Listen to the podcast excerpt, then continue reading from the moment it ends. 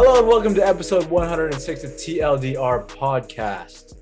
Full disclosure, I'm going to say it outright here. Alex is not here. The reason being is because Alex is going door to door, knocking people's doors and being like, hey, do you like olives? And if they say yes, he's going to give them a lecture about how olives are bad. Just so you guys know, that's what Alex is doing. Fun fact. He confirmed it himself. And if Alex, if that's not what you're doing, you have 10 seconds to tell us right now. It's not, I'm not going to wait 10 seconds. I'm just joking. He's not here, so he can't say no. That's what he's doing. But everybody else has had some pretty um exciting That's what he's couple weeks here. It's what? It's just like like how long were you thinking about that one? Uh, probably about three seconds before I said go. Oh, that- that's impressive. That's yeah, impressive. no, it's just my mind goes in circles. It's weird. Tyler moved into a new place that I was not asked to help move into, so I'm a little hurt right now. No.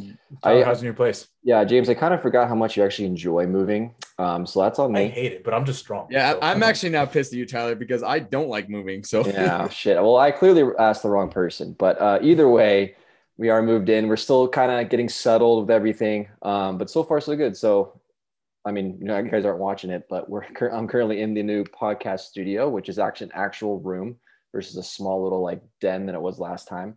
Um, so yeah, it's good so far. Uh, I'm really excited about the new home theater system that we're hooking up upstairs. It's gonna be it's gonna be pretty cool. So I'm excited for all everyone uh, on this podcast to come see it at some point. Um, so yeah, it's gonna be great. Uh, but so far so good. he said he has to deal with traffic now. Yeah, I actually you have like, like, a two away. commute and like sit in traffic for like 20 minutes, and I hate it already. But 20 Oh, minutes. 20 minutes, dude. It. You're complaining about 20 Hey, minutes. I'm used to I'm used to a five minute commute. Like literally, I, I I make two turns and I'm at work. So that's that's where I'm coming from.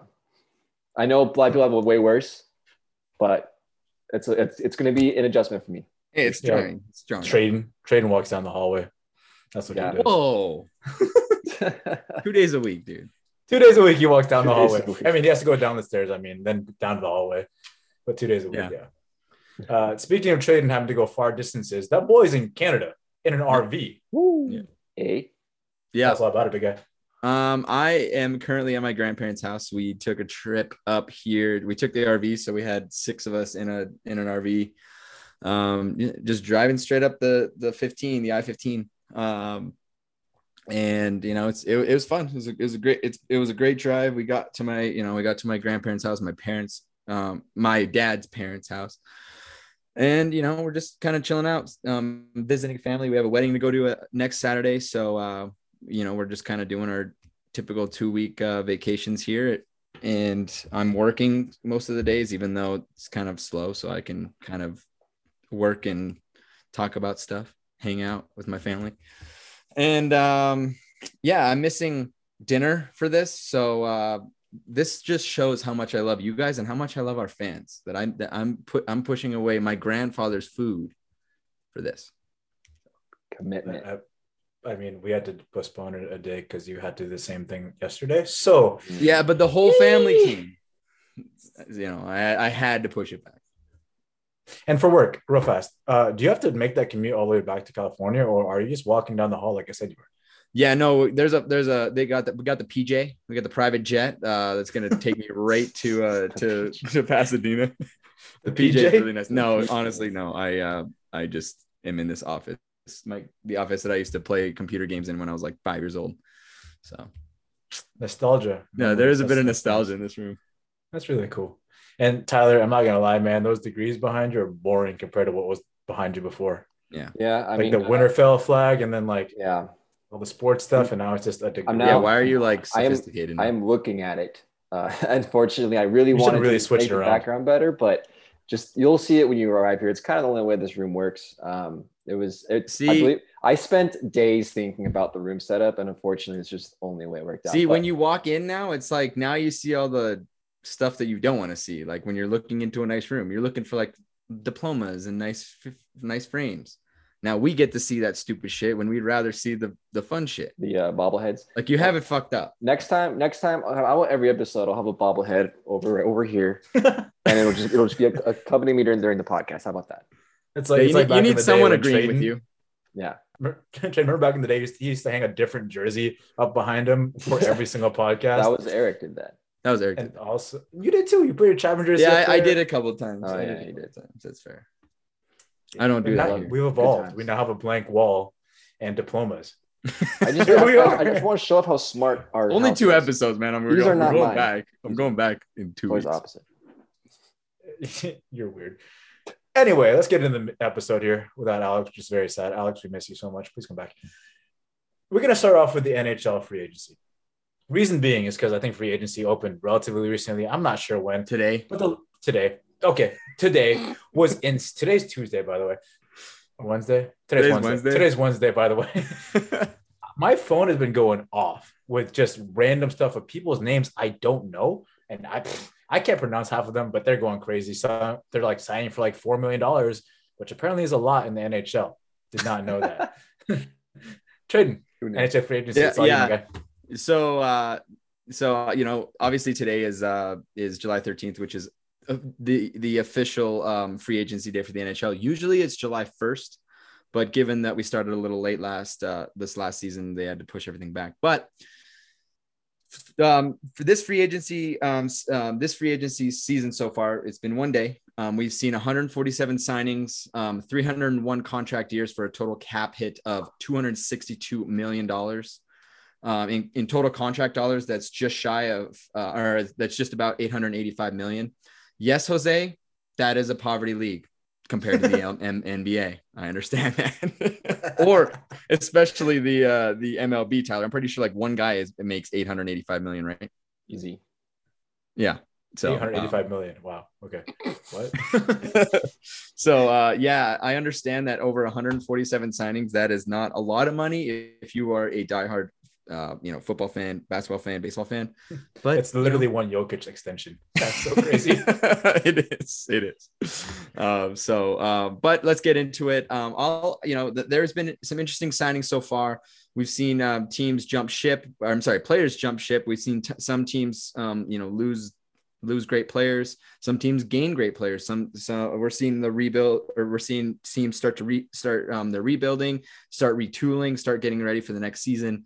Um, it's been pretty interesting so far. Nothing super crazy except you know save for a couple but um you know we had we did have some big names um kind of go to different places um but before we get before i get into a lot of them i actually asked the guys to just kind of you know look through who you know look through the list of all the um signings or, or they could pick a team if that interest that if that was of interest of them and just you know give me give me your idea of what you know kind of piqued your interest in this uh in this free agency uh, day. It- It's always interesting how free agents, um, you know, where they go and how everything kind of shakes out. So, James, what kind of caught your eye here? I mean, there there's quite a bit. I don't see very much happening with your team, so I know that the the Ducks aren't too interesting for you, but there are some other interesting teams out there. And uh, you know, what what what piqued your interest? But I mean, full disclosure here. Um, I really only wanted to talk about one guy, and that was Johnny Gaudreau, Johnny Yeah. Hockey. And he was at the time that I did my research, he was a free agent. But then as of maybe 30 minutes ago, he signed with the Columbus Blue Jackets. So I don't really have much to go on here, but I mean, off the top of my head, Johnny Gaudreau is a big one. Why would he go to the Columbus Blue Jackets? I don't know. He, he goes to someplace that's a winner where he can really excel to go in someplace where he takes a pay cut to be on an all right team. And that's same thing with like Claude Giroux. How did he go from the Panthers to the Senators? And I get the Senators are making a push right now, but I don't think they're going to be good enough to contend. And at 34 years of age, Claude Giroux needs to be on a team that contends. For somebody with a story career like his to be such a good player and to have, to have such elite power, like he's great, who hasn't won a cup yet, and you go to the Senators, you should have picked a team that would give you a chance to compete. Or like, sorry, I'm just going back and forth here. But all, the one thing that biggest thing that really got me this uh, today is Jack Campbell going to Edmonton. And I get, I get, Edmonton needed a goalie, and he signed for five years. Five Off top of my head, what 25 mil? Yeah, for 25 mil total. Yeah. Yes, it- man, I'm good. But he signed for that much money, right? And the thing about Jack Campbell is that he's good.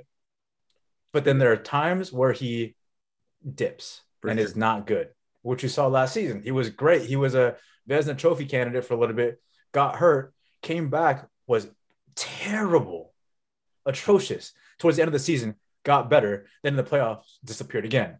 It's peaks and valleys with Jack Campbell. And I get that the Oilers need goaltending. That's a big thing for them. They had Mike Smith and Mikko Koskinen, who were inconsistent. And what I'm seeing is Jack Campbell is also inconsistent. You, I mean, like he's he's a much better goalie than both those players that I just mentioned, Ship and Smith and Koskinen. Yes, but the inconsistencies haven't proven to be haven't over. He hasn't overcome his inconsistencies to the point that I can rely on him for twenty five million dollars for five years. That's a big contract. That's a long contract for right now, and I, you're signing him to be your guy for long term for five years. But he has yet to prove that he can do an entire season without having those, those valleys. That's concerning yeah. to me. No, that I you make a good point. The problem is you have to look at you know, I'm, I'm glad you bring that up, and we'll go back to Johnny G in a, in a sec here, but um, I want to I want to tackle this one. You you make a great point. Yeah, he does have he does have his inconsistencies. He does have peaks and valleys, but his his career he's he's a solid, very very solid goaltender. The problem is when you're when you have no other choice, that's what you have to go with. Um, and there was no other choice. I mean, Darcy Kuemper signed elsewhere, and Darcy Kuemper, in my opinion, is not the answer either. So, um, at least Jack Campbell, you know, J- Jack Campbell is, is a guy that is a guy that love that is very well loved in the locker room, which is which is a big thing. Um, he, you know, he he takes a lot of pride in his work. He, he he puts a lot of he puts a lot of the blame on himself, which I think is actually problematic at times. But um, yes, I understand. I do I do agree that his inconsistency is a problem, but um, you know, ju- just as fickle as his play is, so are the so are the fans of of a lot of the teams he's played for, naming namingly the the uh, uh, Toronto Maple Leafs, and they downgraded in goaltending. they Matt probably, Murray with Matt Murray and fucking uh they just who they else they had. Uh, I forget who else, but it's it's a fucking joke. So for like five hundred dollar or five hundred uh, thousand dollars less than uh than Jack. So even though it's only two years, so that I mean that's great, but they're not gonna be winning anything with with fucking Matt Murray, in my opinion. So James, you make a good point. I think I think that that's just what we had to deal with. We lost both goaltenders. We know that Mike Smith's not playing another year for the for us, and Mike Mikko Koskinen jumped ship to Europe. Um, and Jeff uh, Jeff Skinner, I'm sorry, Jeff Skinner, uh, Stuart Skinner is going to be um, you know coming from Bakersfield up, and he can't. He's now waiver eligible, so he's part of the team. So uh, we had to find some one A, and I think he's kind of was the best option. And you know, we have seven million, you know, a little about seven million wrapped up in goaltenders, maybe six and a half, and that's pretty solid. So I'm not too upset about it. I'm actually pretty impressed by uh, by given the given he kind of was it, and we got him at five million. It could have been a lot worse. But uh, as for Johnny G, um, yeah, that was the big one. I mean, that was the big question mark. And I'm like, oh, we're gonna go to bed not knowing where he goes, and then and then I find out he's going to fucking Columbus. I thought the same thing. Why would you go there? But obviously, he did not want to be in Calgary and that's a that's a clear indictment on Calgary. Calgary has been the biggest loser of this uh, of this um, free agency season. That's for sure. I mean, they they lost everything. They haven't done anything the last two seasons. They're they're in big trouble. Um, you know, and for the first time in a long time, I'm actually thinking that Oilers actually won a, a free free agency uh, season so far. Um, we signed Evander Kane for a pretty solid, uh, pretty solid um, number and I'm actually very, very um, excited so far. And I, I, was not excited after last season. I'm extremely excited for this season. Um, and who else you said? Johnny uh, Gaudreau, um, Giroux. Yeah, that one was weird. I don't know why he went to Ottawa, but I think he's close to home, so that means something. Um, sorry, the phone's gonna ring. It's not my phone. Sorry. Is this the um, crowd? Um, no, for, is Patrick. Yeah. Uh, let's see if they're gonna. They're not gonna answer it. Um, is there like a button you can like mute it or what? Dunder Mifflin, this is Pam. Whatever.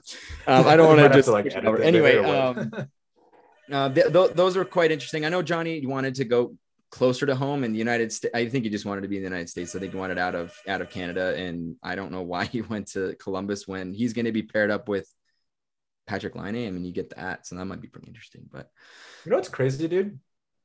They still have a landline. Yeah, they do yeah, have a landline. That's that insane crazy. to me.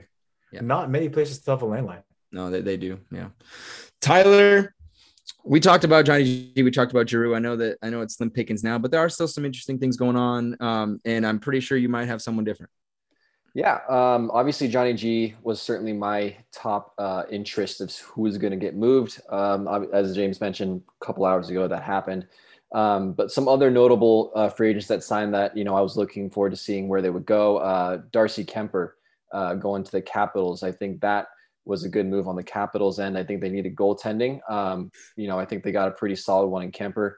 Um, the Evgeny Malkin drama going there in Pittsburgh was very interesting to watch. Um, I thought for a second he was definitely going to leave. I thought we were seeing like, almost like a Freddie Freeman kind of situation going on there yeah. in, in, in, Pittsburgh, but they they eventually figured it out. Uh, he signed back with the Pens, and I also thought the Evander Kane uh, signing was one that was going to be interesting to watch. Um, ended up going back to Oilers, um, which I think I don't know. He seemed to gel pretty well in that in that lineup there, and uh, it was very very productive. Um, I think people were talking. You know, obviously there's a lot of baggage that comes with Kane, but uh, looks like the Oilers are willing to take that on. And I think you know, obviously as we saw during the postseason, especially during that late run the Oilers made, he's a huge part, and he, he, he makes them that much better. So I think that's a good signing by them. Um, I think overall, so far, for the most part, I think pretty good signings for for players and clubs. I obviously a few ones that are kind of confusing, the Gaudreau and uh, Giroux, uh, certainly like interesting ones. But uh, I mean, everyone got a little better. Every team did at least uh, so far. So um, I mentioned I would like obviously going into it. I want to see what how I was. I thought the Kings would be a little more aggressive. Um, Kadri's still around, right? He's still Kadri's still around. Yep. So that'd be an interesting one. Kadri the Kings, King King Kadri. I don't know. We'll see. I uh, could see that. I mean, I, I, definitely could see that. He, he's the kind of he's the kind of player that would love that that um that spotlight. Um, yeah, I mean, it, has been it's been quite interesting though. You do say that a lot of teams have, you know, got better. I I, I would say there's a couple teams that haven't, and that the Calgary Flames have done fucking all have fuck fuck all. And James, I'll get to in just a sec. Um, before I, while I have this on my mind, and you know what? James's Florida Panthers are dog shit. Oh, they lost everybody. they have done nothing after after winning the President's Trophy. Not only did they get swept by the uh, well, they I know the Lightning didn't win, but at least they went to the finals. They lost fucking everybody. so, James, what were you gonna say? Uh, I mean, I was gonna talk about my actual team real fast because I just got a notification that they signed Ryan Strome for five years, five million dollars dollars per year, so twenty five million, just like Jack Campbell, and he's now going to kind of be their center. So the Ducks finally did something yeah. worth noting because he was pretty good for the like Rangers. He was decent. Like, is he gonna help him win now? Probably not, but that's okay. no, you. But here's the thing, James. You need you need NHL players. Like you can't just put the whole farm on, on the NHL team because because if you if they can't win, then they then they then they create this this culture of, of losing, and that's not good. So I think that's good. James, interestingly, you'd be you'd be interested to hear this. Um, my coach Sam that I work with at Chapman, he is actually working with um, the Ducks coaching staff at um, yeah, development camp. He's looking to join their their ranks. Okay. So he's working directly with uh, with Dallas Eakins himself. So um, I'm getting a lot of inside um, scoop on that, that whole thing. So he used to play in the league though. Uh, sorry, he used to play in the league though back in the day. Sam. Yeah, Yep. Uh, no, Sam didn't. No, uh, that's the other coach. The other coach. The other coach. Um, but Sam does. He actually is a coach of the Colombia national team, who consistently wins the gold. So, um, so there's that. Um, so, uh, so that I mean that that's kind of the, the major you know the major news guys. I mean we've we've those are the major ones that we kind of went through. I don't know of anyone else that kind of um you know, there's a lot of we've we've seen a lot of signings, but nothing that really catches my eye besides you know the Claude Giroux. Uh, there's a lot of like uh, you, you did see um, uh, the Lightning kind of extend their core for another eight years. That's I mean that they're just doing lightning things. That's just what they fucking do every single year. Uh, Athanasiou is no longer a king, Tyler. He he signed somewhere else. Um, clearly didn't work out. which is fine. We don't, we don't want him. Anyway. I told you, Eric. I fucking told you, bro. um, um, other than that, it's it's been quite interesting. Uh, the biggest, the, you know, the biggest winners to me are um, Carolina did did fairly well. Um, uh, you know, I think Ottawa Senators did pretty fucking well. Um, they they nabbed Alex DeBrincat um, in a crazy trade with uh, with Chicago. Chicago is literally stripping it down. I mean, they are stripping it down to the bare fucking bones. When do Kane and Toews get moved is the big question. Um, he unloaded uh, Dorion unloaded Matt Murray's contract to the Toronto Maple Leafs. Now they're his. Now he's their problem. Um, he got Cam Talbot. Um, he got Claude Giroux. Like, I, look, I'm not saying they're going to compete for a Stanley Cup, but they're in a hell of a lot different position than they were last year. So that's pretty impressive. I mean, the Canes also just got Burns from a trade, which is a huge thing. Yeah, they did. They did get Burns. Um, I, I think that both sides are pretty happy about that. I think Burns is a little overpaid um, for what he offers, and but you know the Canes are in a win now mode, and they need that defense, that, that kind of uh, that kind of player. They need a goal scorer. They need a defensive uh, uh, prowess on the back end offensively, and that's where he comes in. Uh, Columbus, I think, won by getting Johnny somehow. I don't know how the fuck they swindled him on that one, but um, it's clear that he did not want to go to Cal- back to Calgary. So um, it's been it's been interesting, guys. Um, I you know we'll, we'll keep up on it. Um, next next next week we'll talk about some more if uh, if anything else big happens. But you know, stay tuned. There's going to be a lot more trades. I feel like um, and a lot more teams um, you know finish this this week out and weekend out with uh, with a lot of moves because once that happens, there's a bit of a lull, and then we get back into the NHL season. But um, for now, strap in because uh, I think we have a fun few day, few more days to come here. So, yeah, everybody, strap in, as Tradon says. While you strap in, we're going to take a quick break. When we return, fantasy football is not going last this week; it's going second. Hope you guys see you guys soon.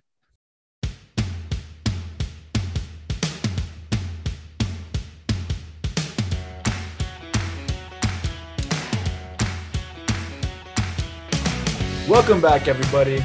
If you were have been paying attention and you know following along the last couple weeks, we went running backs first for fantasy, and then we went wide receivers. Next is tight ends. And Tradon, as Tradon knows everything about tight ends, told me I don't know tight end guy. But He- I'm excited. every tight end known to man. No, that's not true. But I am excited to to for next week. You're going to do kickers and and defense, so that'll be fun. Yes, for doing kickers and defense that I didn't know about. So we're gonna do that next week. But Nobody's gonna, no, everybody's gonna turn that part off. They're gonna be like, that. uh, "Fuck this." It's gonna be Baltimore, and that's it. Johnny Tucker and Baltimore. But tight ends. We're going tight ends. Top 10, like always. We'll start off at number one. Mr. Tight End guy, Tradon. Who's number one? Um, for me, it's gonna be Travis Kelce. It just kind of always is, um, in my opinion. Um, I you know I know he didn't have quite the um, quite the year he normally does. Like like last year, he he was behind um, in in points, but um, I, I just think that you know whenever you have Patrick Mahomes as your quarterback and he's and those two have just a connection, Travis Kelce is your is your guy. Alex agrees with you 100%, and so does James. We all say Travis Kelce going at number one. Wrong. Tyler, who do you have? I, I do not have Travis Kelce at number one. I have Mark Andrews as number one. okay. He was the number one fantasy wide receiver in 2021. Uh, there's no reason to doubt this guy's production 22. Um, Kelce, again, he's been elite. He's been elite for so many years. It's hard to t- it's hard to you know knock him down. Um, but I do believe that Mark Andrews last year uh, there's been a change of the guard at number one. And I think that is Mark Andrews. I mean, I love that. that. That's great. That's really cool. But I have Mark Andrews at number two because it's just Travis Kelce is on a better offense. Let's be real. When it comes from a quarterback, I mean, Patrick Mahomes is a better throwing quarterback than Lamar Jackson is. Nobody's going to argue that statement. And in order to get the ball to a tight end, you don't you don't run the ball to a tight end. You have to pass him the ball. And I get that he's the best tight end like last season, but Mark Andrews is really good, but doesn't get as targeted as much as Travis Kelce, especially on Tyreek Hill's gone. Trade, who's your number two? My number two is Mark Andrews. Um, look, I, I I know that Mark Andrews outperformed um, Travis Kelce last year, but and and that was on the on the basis of um and you know I'm, I'm the stat guy here. He set a career high playing 75 percent of off- offensive snaps. Travis Kelce still averages 81. He's just on the field more. like that. And Tyler, who's number two? Uh, number two, it got Kelce. Um, listen, like it was it was a tough one uh, with with Andrews and Kelce, but like I said, I feel Kelce is still an elite elite uh, tight end, but I I think he slowed down. Like the last couple years, he's starting to trend downward just a bit. He's getting up there in age. Um, there is some reason to doubt that he may not be the number one tight end anymore, but still, like I said, still a top three guy. Yeah, that's fair. Fun fact Travis Kelce and Rob Gronkowski are the same age. Holy They're both 32. And Gronkowski plays like he's 40 and Travis Kelce plays like a god. So there is some there's some truth in what you're saying, Tyler. One day Travis Kelce will slow down. I don't think it'll be this year, probably be next year. But I, I get what you're saying. Alex also chose Mark Andrews as number two. Three overall for tight ends. Tyler, who you got? Number three, I got Darren Waller. Um, I think his production fell a little bit late last season due to injury, um, but you can't deny this dude's talent. I think the Raiders are going to be, you know, uh, I think they're going to be an improved team from from last year, which I think, you know, as, as long as Waller stays healthy, I think this guy's going to be great. Tradon. Yep, Warren Dollar it is. Same, same, uh, same thing Tyler says. I mean, he he kind of said it all. I think they're going to be better. Um, and I, I know that he did take a step back. He was a little injured last season, which was a problem because Darren Waller was such a big, uh, you know, big pickup for me two years ago. But um, you know, he he'll be back in it this season, and and I think they're going to be better. And I agree. I have the Walrus going number three as well. And contrary to what people think, having Davante Adams there will take away targets. I actually think it'll help his targets a ton because Davante Adams will get doubled. Davante Adams is number one on that team in terms of receiving. Darren Waller is number two now. He will not get double teamed. As before, he was literally the only receiving option. He was double, triple, quadruple teamed, which is why his production went down. Now he's gonna have single coverage on him. Boy's gonna feast. Three overall, Darren Waller. He found the end zone nine times. Not yeah. Obviously not last season, the season before. Like the dude, if he's open, he's fucking He's scoring on it. And you need, absolutely. and James, you've said it multiple times, you need tight ends that score touchdowns. that's the only way you score points. Yeah. Unless Travis Kelce. So or Mark Andrews now. Uh, And at Darren number three, and Darren Waller. At number three for Alex, also Darren Waller. Number four, Tradon, who do you have? Um, it, it it's uh the sophomore Kyle Pitts. Um, first rookie tight end to reach a thousand yards. Um, since the Mike Dit Ditka in 1961. Don't I? I'm sorry if I butchered that name, James. I He's, know. I- li- he's literally like he's on TV all the time. Like he's an announcer, like he's a commentator. Ditka. Yeah. yeah. Ditka. Um, I guess. I He's guess on, he like- is. He's on movies. Says too, the tight end guy, right? Bears. um, and you know, I, I, I, I think it's Kyle. I mean, come on, he, he's a stud. He's a stud. Alex also agrees with you. Tyler, who do you got number four? I got Dalton Schultz at number four. Um, Wow. I like Pitts, but I think Schultz is on a much better offense uh, there in Dallas. Uh, his numbers have been trending up the last few seasons. Um, and like I said, I think with we mentioned how the Cowboys lost a few offensive targets. I think Schultz, along with CeeDee Lamb, is going to get a bulk of that uh, available target um, uh, opportunities. So I think I got Schultz at four. I love that. I love that because I, I I think the same thing. Dalton Schultz number four, and like you were talking about the targets, there have been a total of 181 vacated targets to go between two guys in CeeDee Lamb and Dalton Schultz. There's no there's no other way of putting it. There's going to be a huge uptick in targets for Schultz, and he's good and he's young and he's a great run runner and blocker. It's and I'm it's crazy, and along like along with those 100 181 targets that are gone now in Amari Cooper and um, Michael Gallup, 44% of those were targets inside the 10 yard line, which, if you know anything about football and tight ends, that's what tight ends get targeted the most on the goal line. You're going to see a huge uptick in just red zone targets and touchdowns from Dalton Schultz, which is why he's number four in my book. Number five, Tyler, who you got? Number five, I have Zach Ertz. Um, it seems Wow. like he has Holy rejuvenated his career Ooh, in Arizona.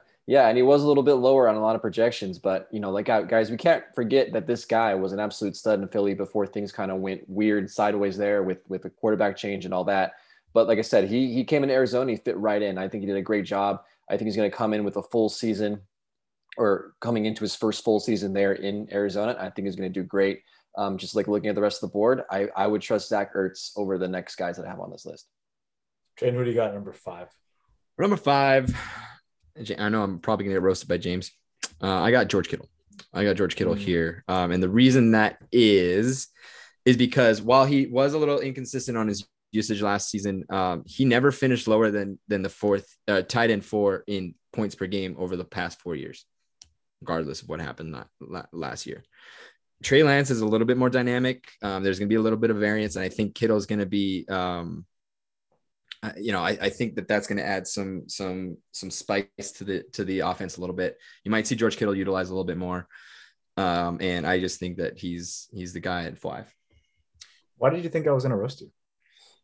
I don't know because I know that you've said that George Kittle is the best overall tight end because he's good at blocking, but not necessarily the best, you know, PPR guy. Hmm.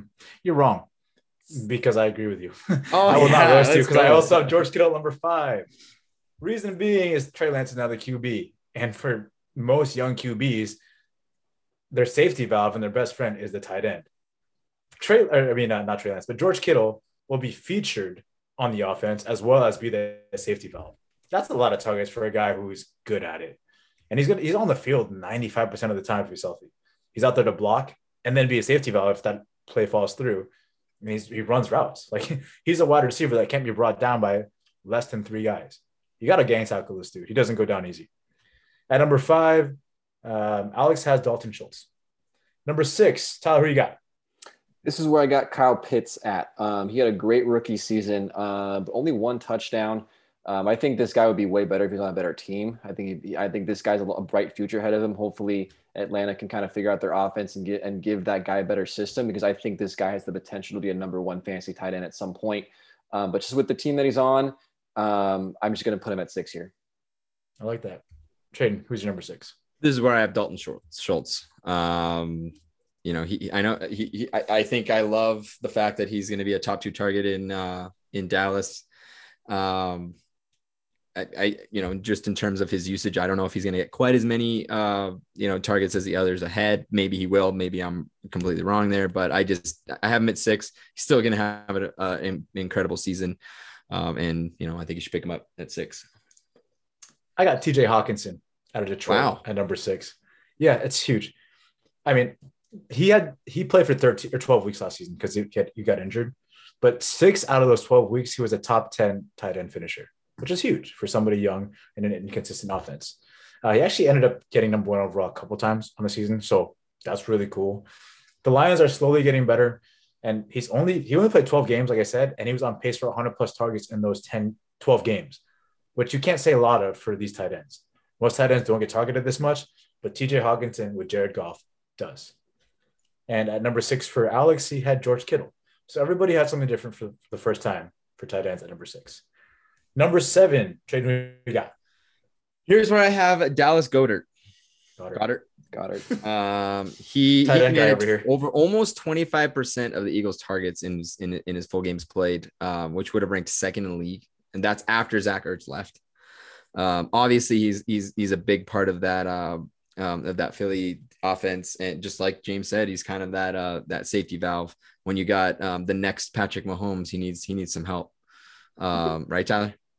Absolutely. Never living that down. Ever. I got I got Dal- Dallas at seven. Dalton Schultz is seven, he says. Not Dallas. Uh, Goddard. I mean, he has Goddard, yeah, Dallas, Dallas Goddard. Goddard. Yeah. Uh, Dallas Gogurt. Goddard. Tyler, who do you got at seven? uh, at seven, this is where I have George Kittle. Um, he is he has so much talent and he has the, the potential to be so good. I just think he's just really inconsistent. Like he has games where he go he goes off, and other games where he just he can barely uh, reach uh, double digit points. Um, and he's and he can be a little bit injury prone at times as well.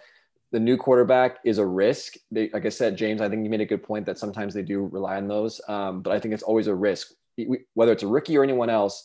You know, coming into to a new system, you never really know what you're going to expect. Um, so that's why I kind of have him all the way down at seven.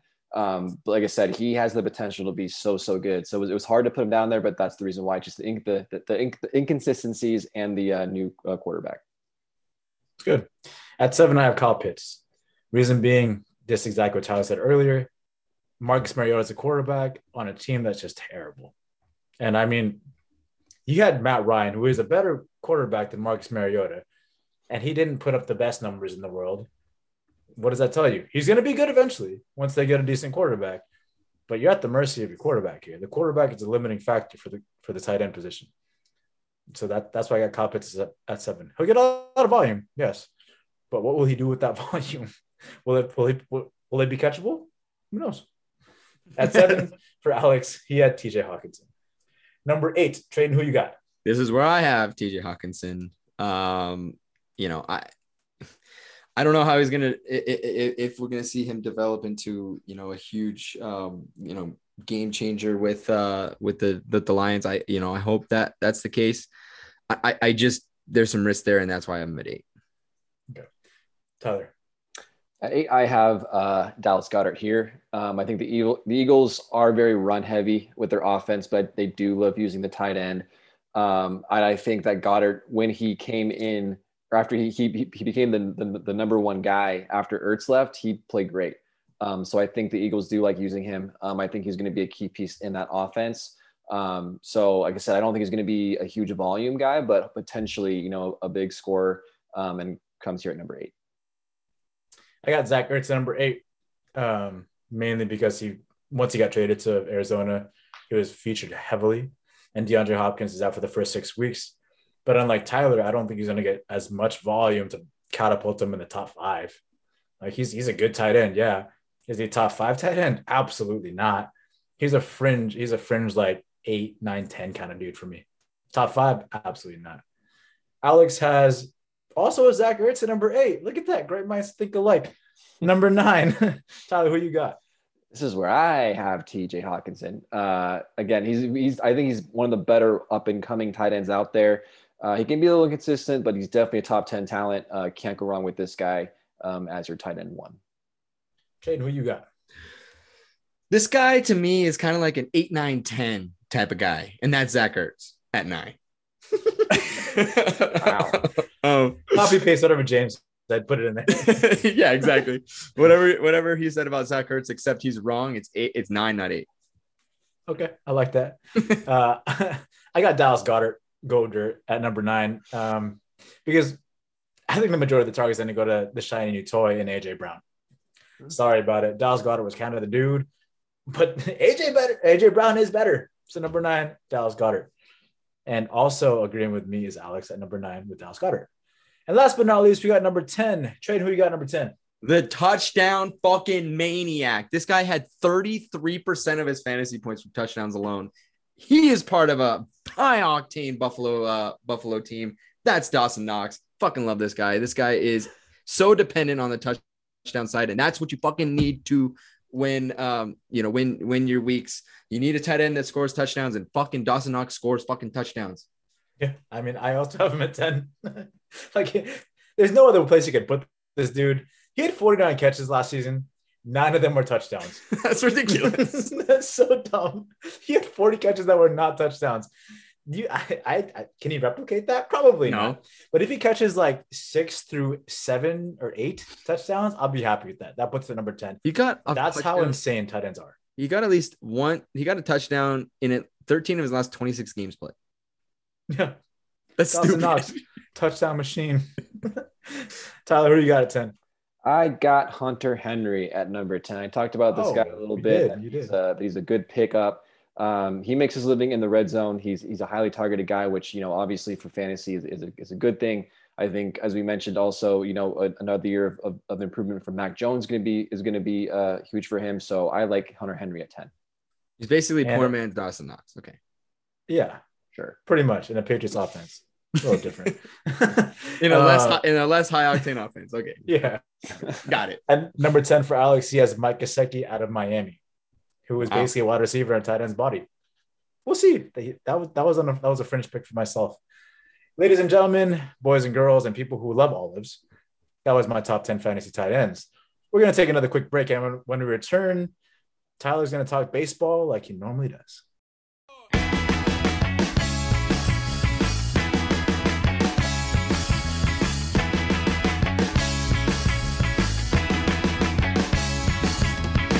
Welcome back, everybody, and oh damn, MLB oh damn, they're back. They've been back. I don't know why I said they're back, but they're, they're here. So Tyler, keep going, bro. They're back. Damn, the MLB All Star Game Week festivities is next week, guys. I'm very excited. This is one of my favorite uh, sporting events of the of the whole year. I love the MLB All Star Game. I think it's the best All Star Game of all the four major sports. Um, so we're going to talk a lot. That's going to be the bulk of this segment. We're talking about the All Star Game. Um, we're we're gonna go through the lineups because the whole lineups were released, the starters, everybody. Um, so just to run through it real quick for the American League, uh, Alejandro Kirk, Kirk, got selected for, for starters. We got Alejandro Kirk at, at catcher, Vladdy Jr. got the first base position, Jose Altuve at second, Tim Anderson at short, Rafael Devers at third base, and the outfielders are Aaron Judge, Mike Trout, and Giancarlo Stanton, and the DH is Shohei Ohtani. Um, the reserves, uh, Jose Trevino, Luis Arraez, Xander Bogaerts, Miguel Cabrera, Andres Gimenez, Jose Ramirez, Andrew Benintendi, Byron Buxton, Julio Rodriguez, George Springer, Kyle Tucker, and Yordan Alvarez, who was injured. JD Martinez took his position. For the pitchers, we got Paul Blackburn, Emmanuel Clase, Gerrit Cole, Nestor Cortes, Clay Holmes, Jorge Lopez, Alex Man- Manoah, Shane McClanahan, Shohei Ohtani, again as a pitcher, Mart- uh, Martin Perez, Gregory Soto, Framber Valdez, and Justin Verlander. Um, and then on the National League side for your starters, we have catcher Wilson Rodriguez, first baseman Paul Goldschmidt, second baseman Jazz Chisholm Jr., shortstop Trea Turner, third baseman Manny Machado, outfielders Ronald Acuna Jr., Mookie Betts, and Joc Pederson. The DH, Bryce Harper, also injured. William Contreras uh, is going to take his spot. Also, fun fact of the Contreras' uh, first pair of all star starters who are brothers since 1992. Pretty cool. Um, for the reserves, we have Travis d'Arnaud, Pete Alonso, Nolan Arenado, CJ Cron, Jeff McNeil, Albert Pujols, Dansby Swanson, Ian Happ, Starling Marte, Kyle Schwarber, Juan Soto, and Garrett Cooper. Uh, the pitchers, Sandy Alcantara, David Bednar, Corbin Burnes, Luis Castillo, Edwin Diaz, Max Fried, Tony Gonsolin, Josh Hader. Uh, Carlos Rodon took his place because Josh Hader is uh, gone. I don't remember why. Um, Ryan uh, Helsley, Clayton Kershaw, Joe Mantiply, and Joe Musgrove. Uh, so all those are all the names that All Star so far. There's still a few days where you know people can get hurt or things might change where some guys might get added. That always kind of happens in the week leading up to it. But as of, as of right now on Wednesday, that's who we got. A lot of fucking names. A lot of fucking names. Um, so there's always surprises and snubs. So particularly with the starting lineup for for each league, uh, we're gonna kind of ask uh, James. Start with you. Were you there? Were there any surprises with the starters? Surprises, not particularly, but there's. I want to talk about the one position, the DH position in the AL specifically. Like the thing, I love Shohei to death. I want to preface that Shohei is great, but he did not deserve to be the starting DH for the American League. 100%. I mean, Yordan Alvarez, I know he's injured, but goddamn, he's an Astro. That sucks. Cool, whatever. His stats as a DH have been phenomenal. Shohei's have been not. Yordan Alvarez honestly should have been the starting DH for the AL. Shohei's going to make it as a pitcher. He'll make it to the All Star game. That's not an issue. Everybody wants to see Shohei. Yeah, he'll be there. Yordan Alvarez is just simply a much better hitter for Shohei having a down year hitting. He, Yordan Alvarez got snubbed out of a starting spot that he's not going to play in because he's injured. But the fact is, he should have been the starter over Shohei at the DH spot. Yeah, definitely. Sometimes these All Star votes can be a little bit of a popularity contest. I think in some situations, certainly guys get uh, picked over guys that probably deserve it more. And I think that's a good point. I think Yordan Alvarez certainly numbers wise definitely had the better numbers uh, by far over over Ohtani, But you know, Ohtani is just going to talk of the town, so he's going to get those votes. I think. Um, but trading with with the starters, with you know the kind of kind of the fan vote, do you agree with what how the fans did, or was there anything that was kind of off to you? Nothing, nothing major off. Uh, I mean, usually with the starters, it, it's it's between one to three guys, and I, you know you can't really. I'm not really shocked in here. Um, I love James's rant. That was cool. Um, except, unfortunately, Ohtani pays the bills. Ohtani is what we want to see, and um, sucks for who, who who was it that you were mentioning? Yordan Alvarez. Yeah, so Alvarez for sure. I mean that. I mean it, it does suck, but you're just not Ohtani, man. Unfortunately, so yeah, is what it's, it is. It's just so shitty because the DH spot is for hitting, and you're judging Ohtani based off his pitching and hitting, right? Like He's you're a- voting for Ohtani because he can do both. Yeah, he's such he's such a different level. It's almost like he needs to have his own his own position or something.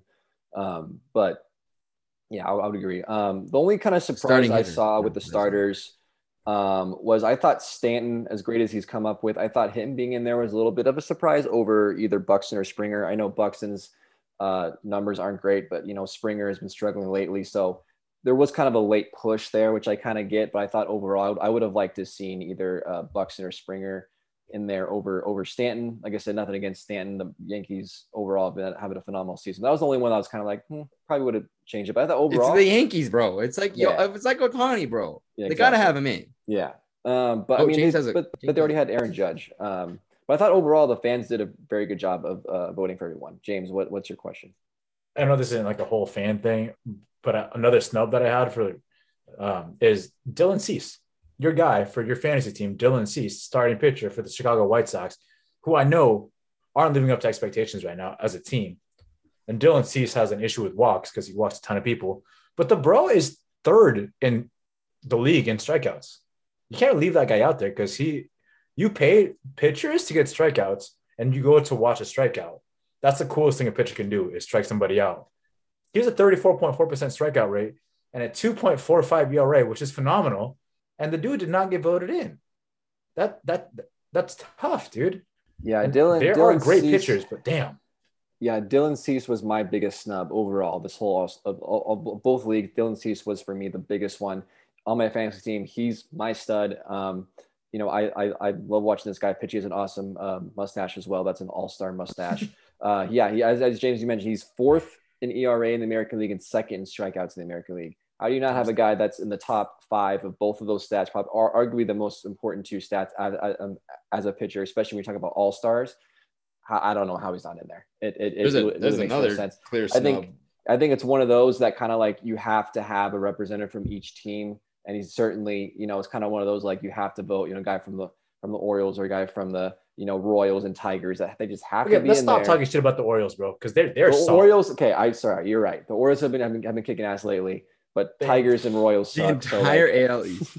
Yes. yeah, good. yes, it's pretty crazy. Yeah, all every every team in the AL East is at least 500 or better. That's There- There's wild. another there's another pitcher that was huge on my snub list, and that's Kevin Gausman of the Blue Jays. Ah, Uh, he pitched in 2.86 ERA in 88 innings, has an MLB best 3.7 um, WAR.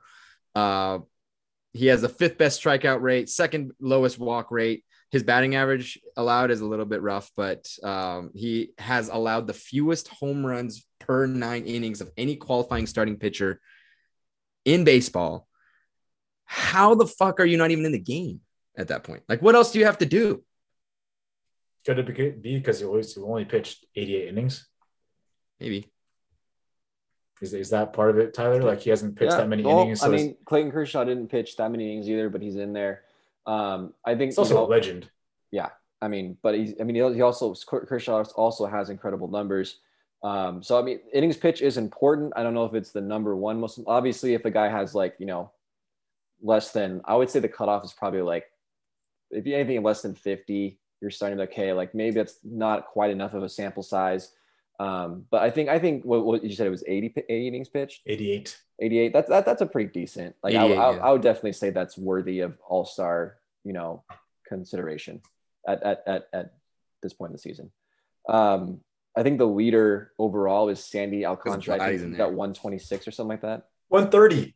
130 130, bro, on a 1.7 ERA crazy at 130 pitches. How insane is that? pretty wild um so speaking of pitchers let's talk about the starters. That's always a big honor for each guy to have. Who starts the all-star game? There's just it's hard to pick. There's a lot of really good pitchers so who do you make your starter? Um, there's only one right answer for, for the national league but i'm going to go around the horn and you guys can pick both your starters for the american league and the national league trade and i'll start with you. Oh, I was gonna have him start. So the American League. I mean, I, I think I, I, tough Verlander. I, I mean, that's a good, great pick. I mean, he's he's he's I, I can't. Is this like his tenth All Star game or something crazy? Um, and he's he, he's, He's, it. everyone thought he was gonna be absolute dog shit, Yeah, and he and he's, he's wasn't. killing it. I think I think he's like top five or he's Didn't James have to 10 kiss his ass? Every stat. Yeah. he did. uh, okay. What about what about National League trade? Who you got for National League? oh, I don't know, man. Okay. I thought he said it was a shoe in at the I said National there's League. only there's only one right answer for the National League. and I have it. Um, I think. There's only one. There's only one. If you say Clayton Kershaw, I'm gonna punch you. Oh, is if that if that's what you're trying to say, that's horseshit. Yeah, it's not Clayton Kershaw. It's Clayton Kershaw. That's the only. It's right. not Oh my No god! way. No Yeah. way, dude. Tyler, get your ass over here, man. I'm gonna punch your All right. face. Well, we'll just go straight to this then. It's Clayton Kershaw. Here's why. I understand oh, Sandy God. Alcantara statistically Is better way better. in every I'm single not, way. I'm not saying that Clayton Kershaw this season is a better pitcher than Sandy Alcantara, but you got to listen. But it's a 2022 All Star game, is it not? playing Not the 1997 All Star game. at Dodger Stadium. Okay, Clayton Kershaw for for as all, all the things he's accomplished, he has never started an All Star game, and he got snubbed in this particular situation back in I think it He's also never had a perfect game, and he got 2014, the year I think it was 2014, the the year he won MVP. Freaking Matt Harvey got to start over him because he was at home in Citi Field and was like, we have to have the hometown, whatever. So I think Kershaw, I think everything comes back around. Karma always comes back around. You put Clayton Kershaw there in front of the home. The ho- they haven't had an All Star game there in over 30 years. You've got to put Kershaw in there. And again, I understand this. The stats. He's probably not the most deserving statistically of the All Star start nod, but I think given the situation, given his career, given the fact that this is at Dodger Stadium, you have to have Clayton Kershaw be your starter. But James, Uh, you know, why do you disagree? Or did I? I I, mean, I- I don't. I don't disagree any no, I mean, you make a good point. So what Yeah. you're telling me is that in 10, 15, not 15, 10 years, when when uh, Alcantara, well, he de- Sandy Alcan- Say his name. Alcantara, Alcantara doesn't start in any All Star game, and then it's in Miami, even though he's having a less, you know, a less stellar season than the next hottest, uh, hottest pitcher. You have to give him the the uh, the uh, the chance to be the starting pitcher in Miami's All Star game. I, I, the thing is, the thing is, Clayton This Kershaw's is- a legend. No, okay, listen. Like if, if, if this was Clayton Kershaw's like, you know, second good good season and he had the numbers he has now, I would say start Sandy Alcantara. Okay, it's not just because he's the hometown. We you also have Tony Gonsolin who's having a better season than Clayton Kershaw is. I'm not saying start Tony Gonsolin. I'm saying start Kershaw, given the fact that of, of his whole career, The circumstance. you ha- yeah, given the circumstance of everything, it, it's just the timing of it. You, I think, I think you have to take advantage of it. And like I said, the, the All Star Game's an exhibition. It's a showcase of the sport. What's a better way than having Clayton Kershaw start in his home in a home crowd? Like I said, he's never started in All Star Game. This is the perfect time to do it because, like I said, we only have a few more years of All Star Clayton Kershaw left. This may be his last All Star game. We don't know. So take advantage of it. Went to Dodger Stadium, have him start. I hate Yeah, how right you are. I hate that. I hate But it. Yeah, It's a Like, great point, Tyler, man. But yeah, yeah. It's like I really was about to go to war with you. I'm still gonna punch you in the face, but damn, you're right. You're right. yeah. Okay, what about the Clayton American Kershaw League? should I'm start. the only one who gets to pick an American League one? Yeah, James, Uh, what do you I- have for American League starter? I also have JV. Yes. Okay. I'm not an Two idiot. ERA, 11 wins, leading the entire league in wins, and like he's fresh off of Tommy John. If we're gonna go with the legend route, put Justin Verlander out there. Put Clayton Kershaw, Justin Verlander out to start. I think that's a pretty cool storyline now that I think about it, especially coming off Tommy John. Like that's cool, man. He's, he's doing a great job. He's leading his team. He's setting the tone for that entire pitching staff and bullpen. That's the reason why You could so damn you could argue he's setting it for the entire team. That team is fucking good, man. And the team's offensively, that team's always been good. Uh, but pitching was a huge question mark coming into it. Justin Verlander really straightened that thing out big That's time. true. Yeah, I, I I do think that they will go with Verlander. Also, Dusty Baker is the manager for the American League, so he's gonna- probably going to go with his guy. There's no bias there at all. Come no, on. not at all. Uh, so I think it's gonna. I'll be shocked if it's not Verlander. Wasn't he a Dodger? Verlander? No, uh, Dusty Baker. Was he a Dodger? at one point? Yeah, when it, when he was a player. Yeah, Yeah, that's that's actually really that's a great storyline too. Yeah. That's awesome. Good for yeah. him. Dodger fans love Dusty Baker. Although other than the fact that he has to wear, he's he's he's managed the Astros and the Giants, which is like really unfortunate. But as a player, he was awesome. Um, but one other guy that I'm going to give some credit to that I think should get some attention is Shane McClanahan of the Tampa Bay Rays. This dude's having a stellar season. He leads the ERA in ERA and strikeouts. Um, so I mean, right that right there, you know, statistics. We're talking stats. I know I'm going against of what I, what I just said, but um, I think that that's a guy that you have to, you know, give certainly give some some some uh, cred to. Um, you know, so we'll see what happens. But I, I like I said, if Clayton Kershaw does not start in this game, I'm going to be a little disappointed. Um, I I would understand it from some perspectives, and I've been seeing this debate, and people go back and forth. Um, it would also be kind of cool, you know, Clayton Kershaw comes in like the second inning and like he gets that bullpen and he's coming from the bullpen, you get you get that whole moment. That would be cool too. But I don't know. I I feel like he finally gets the chance to get that a chance to start the All Star game. I think that would just be super great. Yeah, Tyler cries if he's not starting pitcher. Basically, Yeah, a little bit. Oh, yeah, definitely will. Um, all right, so last final All Star uh, discussion here: the Home Run Derby. Again, I one of my favorite events. The field, unless I've gotten an update recently, yeah, there are still one uh, spot up for grabs in the Home Run Derby. Um, but currently, as the field stands so far, we got Pete Alonso, uh, Ronald Acuna Jr., Albert Pujols, which I think is super awesome, uh, Juan Soto, Kyle Schwarber, Jose Ramirez, and Julio Rodriguez. Uh, this is a great, great field so far. So I'm curious to see who's going to nab the eighth spot, eighth and final spot. Uh, Pete Alonso is the two-time defending champion. He's he's won two of these in a row. He won 2019, obviously 2020. We didn't have a home run derby, and he won last year in 2021. So he's going for three in a row. Um, got some good competition. Albert Pujols, obviously, in, in, in his last season, one last hurrah there at the home run derby. You got the rookie sensation Julio Rodriguez in there. Uh, you know, some of the best young stars, Acuna, Soto, and Ramirez, and then Kyle Schwarber, who absolutely mashes uh, baseballs, is also in that. So I would love to see Stanton in there as the eighth spot. He's one of my favorite guys to watch uh, hit hit home runs, but we'll see who nabs the eighth spot.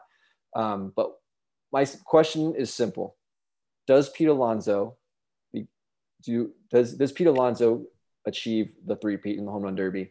So Pete Alonso or the field, James. No, he does not. Do I get do I get to choose who wins? No. Yeah, you have to predict it. Who? J Rod. I think J Rod Oh, wins wow, it. the rookie. The rookie. I hate everything Seattle. Um, I'm a Niners fan, so I hated the Seahawks. And now recently I hate the Mariners. But goddamn, I gotta tip my cap to Julio Rodriguez. He's fun. He's a fun player to watch, very energetic. And the thing about the whole run derby is that you kind of want volume. these all these guys can hit and can hit for power, but you want volume. And that tires you out. Julio Rodriguez is 21 years old. Boy's gonna be pumping this shit out like nothing. And that's gonna be okay. And the more volume and the more home runs you pump out of there, the more likely you are to win. So Julio Rodriguez, you're gonna take the dub in my book. I like that. Uh, Tradon, do you got same question? You got Pete Alonso, three Pete. If not, who wins it? I got Juan uh, Juan Soto, just cause Just because I want him to I- I win. really- really like because because you just like Juan Soto. I mean, Juan, Juan Soto was a great pick. Um, I'm gonna say Pete Alonso pulls it off. I think he No uh, his home run derby. He he especially the last one got like I don't know if you guys remember last year. He made it let he made it shit, shit look easy. He was he was on another level. Um, it it was absolutely insane. Um, obviously the competition is very good. You can make a case for all those guys winning. Um, but I'm gonna I'm gonna say he does it. I'm gonna say he achieves something that no one's ever done, and he wins three home run derbies in a row. I mean, we want to see history, right? I think it's pretty cool. All right, so tune in. So the home run derby is uh, Monday, and the All Star game is Tuesday. So most likely we'll be recording during the All Star game, so I'll be super distracted, but I will make it happen. It's all good. Um, so yeah, so let's move on to some other oh dams. Uh, this was this happened a little bit a while ago. It's just been a while since I've gotten a chance to talk about it, but we're going to talk about the Freddie Freeman agent drama that's been going on. It's a pretty wild story. Um, just a quick little breakdown. Um, Freddie Freeman's agent, uh, Casey Close, uh, reported, reportedly, he did not communicate with Freddie Freeman about an Atlanta Braves final offer and basically gave the Braves just a one hour ultimatum to basically decide either take this or we're walking. Um, and apparently the communication was not great on Casey Close's part. Freeman apparently didn't know about it. The Braves apparently did not give enough time to counter all this kind of stuff. He kind of almost forced uh, the hand of, of, of, of both parties and basically said, you know, we're not going to sign it. Um, this all happened during Freddie Freeman's return to Atlanta a couple weeks ago, and there's a lot of emotions with that. He he got his World Series ring. He was very visibly emotional, which Freddie Freeman's an emotional guy. Um, so it was there was a lot going on during that week, during that series in Atlanta. He fired uh, Casey Close um, and left Excel Sports Management um, after all these re- reports went down. Um, also, interestingly, um, another big name to leave Excel recently was uh, Trevor Story. Uh, he left after signing his contract in Boston. So there's obviously some reason why people are leaving this sports management thing. It's kind of interesting. Um, of course, the uh, agent uh, close he denies everything and implies the Braves and the people reporting this news are creating a false narrative, and they're planning planning to take legal action um, because they, you know, obviously they believe this is false, and obviously very bad press for them. So they're going to lose a lot of business over this because as an agent, that's not what you're supposed to be doing. Um, so a lot of you know he said she said kind of kind of stuff, but obviously a pretty interesting story. Um, a lot going on with with with Freddie Freeman there, and it's just overall kind of what are your guys' takes on this, and kind of like how do you feel about it? Um, it's just a very interesting uh, kind of kind of situation. Trading what what do you got on this? Well, uh, Casey Close is well, if if the allegations are true, which I actually believe they are, um, he's a fucking asshole. Um, I'm just gonna say it right there. Um, and look, you, I understand why he did it because obviously everybody knows that you make more if they're if the contract's more. If you're an agent, that's just kind of how it goes.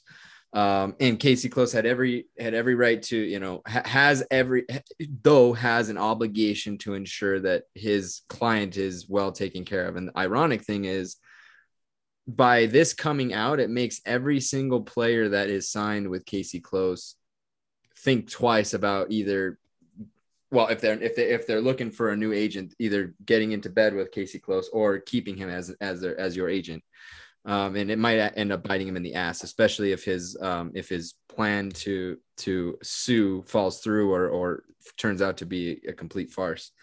Um, I, it just to me you you have an obligation to respect the player that you are you know cover uh, you know representing. That is your job. That is your duty. And it clearly, if if the allegations are correct, this what that wasn't that wasn't um, you know that wasn't followed and and that alone is is is a is a big problem. And I feel for a guy that is so tied to to the town that he wanted to to play for, and he didn't ever get that chance because not that there was a miscommunication or lack thereof um, of of of a, an impending you know um, offer by the by the team you wanted to stay with um, the the Atlanta Braves. So um, I, th- I think it's tough because the the problem is is he's stuck. I'm not saying this is a bad thing necessarily, but you're stuck in a town that you necessarily would have rather stayed not went to if you didn't have to. For set is it seven years tyler? I'm not sure. Eight. Uh, for the dodgers? Yeah. Six. Six years. So he you know he he's he's stuck on the dodgers for six years. Now again it's the dodgers. You have an opportunity to win multiple championships. This is you know that that that alone is pretty fantastic. However it's not what you wanted initially um, and you thought that this was your only opportunity to to play baseball at a pretty decent a pretty decent um. So of course you're gonna go. Uh, of course you're gonna go when you have no other option. So um, when or when you think your best option is left the building. And in this case, I think that Casey Close had a better opportunity to. Um, he had an opportunity to to represent his client the way he should have, and he did not. Yeah, uh, James, what about you? I think the sad thing about this is, is that the biggest loser isn't Casey Close in that that agency. It's Freddie Freeman. Yep. Like this is the guy. Everybody, everybody and their mom and their grandma knew that Freddie Freeman wanted to stay in Atlanta. Like he's he's had his entire career there. He has family there. He's built his roots and he's growing from Atlanta. Foundations, everything. Every he knows everything about Atlanta, and it's come to fruition when he went to go visit and, and the amount of love that these fans showed somebody who left them for somebody who like who they played in the World Series, like that's that's that for the World Series to the playoffs. It was crazy. Like that's huge. It it sucks because he wanted to stay somewhere, but was given misinformation that dictated it. And it kind of goes to show that when you're making that much money, money is kind of the root of your problems. Because he went to that place, he went to the Dodgers because he was like, ah, I didn't get the final offer from the Braves. So this, therefore, this place is giving me the most amount of money. I'll just go there. And that, that really sucks for somebody who wanted to stay in Atlanta. Everybody knew it, man. It sucks for family. It sucks for him. It sucks for his kids. It sucks for the community. And uh, like like Tradon says, like it, I'm not I'm not saying that LA and the Dodgers are a bad place. It's just not where Freddie's heart's at. And you, you can kind of see it. He's still producing. He was an all-star snub uh, but he's still producing at a very high rate and he's a very productive player. Um, and I've only been watching baseball for a couple of years, but subjectively speaking, I don't see Freddie smiling as much. No. he's the kind of dude that's out there talking. He's at first base, talking to everybody, smiling at everybody who comes to first base and having a conversation. And when I watch Braves games, without a doubt, 100% of the time, doing the exact same thing. With the Dodgers, sometimes it's on, sometimes it's off. That that's the biggest difference for me. Yeah, I agree with you, James. I think you know, I I just felt for for Freddie Freeman the whole time. I was like, dude, I I had every expectation. I didn't think that you know I was like when he when he was a free agent, I was like, well, that'd be kind of crazy if the Dodgers got Freddie Freeman, but I never expected it to get to that point. I fully expected, so everyone in baseball expected Freddie to land back in Atlanta at some point. I think Freddie's that kind of guy. He he wants to be. He's a guy that wanted to play his whole career with that organization. I think he made that very clear, and I think you know ultimately that's why he ended up leaving the agency. Whether or not you know the agent you know did the things that he's been accused of or not, the point is he didn't get the job done um, and get the contract. And I think Freddie Freeman is the kind of guy that would have taken less money to stay in Atlanta for long term um, because I think he loved that city so much. So I think it, it, it's just heartbreaking for for for Freddie Freeman, and I just felt for him. You know, part of me was just like, I'm like, do you just guys want him back? Like, here you go. Like, I don't at this point, like, you know what I'm saying? Like, we'll figure it out. But unfortunately, that's the way it is. You know, it's that's just it, it's just it's a shitty business, and it's unfortunately that that it, it had to happen that way if it did. Um, but at the end of the day, it's it's done. But it's just it's, it's pretty crazy if if these reports are true, and you know we'll see if uh, more legal action gets taken on on uh, the uh, on from Casey Close and and and, and his uh, management team. Um, certainly, if it does, that'll create a pretty interesting uh, court drama if they ever release that kind of stuff and see what actually comes comes to light. Um, but moving on to my final topic here, the San Diego Padres uh, did something pretty fucking weird. Um, they released their City Connect jerseys, and if you have not seen these yet, uh, please Google them. Um, they're pretty interesting. Uh, we got some pretty hot takes already. Alex gave me his take that we'll get to at the end here. Um, but I will share my screen and we are going to rate rate these guys. Um, once I get there, and here we are. Wow. Um, I don't even know how to describe these. Um, basically, just every annoying bright color you can imagine all poured into one. Uh, we got pinks. We got this weird aqua teal blue. We got this bright yellow that they normally have. Um, just a lot going on color wise. Um, the, uh, the, the catcher's gear, which I don't have a picture of, is all pink, uh, which is it, it, it's, it's pretty wild. A lot a lot of colors going on, just a, a lot happening here. Uh, so we're gonna go around the horn and rate these as we always do. James, what do you got on these? Okay, so for these, I've been back and forth, up and down on these a lot. So when I first saw it, I was like, yeah, that that that there's a lot going on there. That's a no for me. There's too much. It's too loud. I'm gonna give it a four out of ten. But then the more I looked at it, the more I did research on it, I realized that it's kind of an ode to Baja California and how they're meshing two different cultures together. And I was like, San Diego, Baja California, two countries into one team. And I was like, that is a pretty cool idea. I like that. So then I rated it at 7.3 out of 10. But then then wow. I talked to my boy Mike about this, big Mike Brown, who listens to the podcast every single time. Shout out Mike Brown. Um, and he was like, bro, like these color, the color scheme for this, it's like Miami. It's Miami type vibes.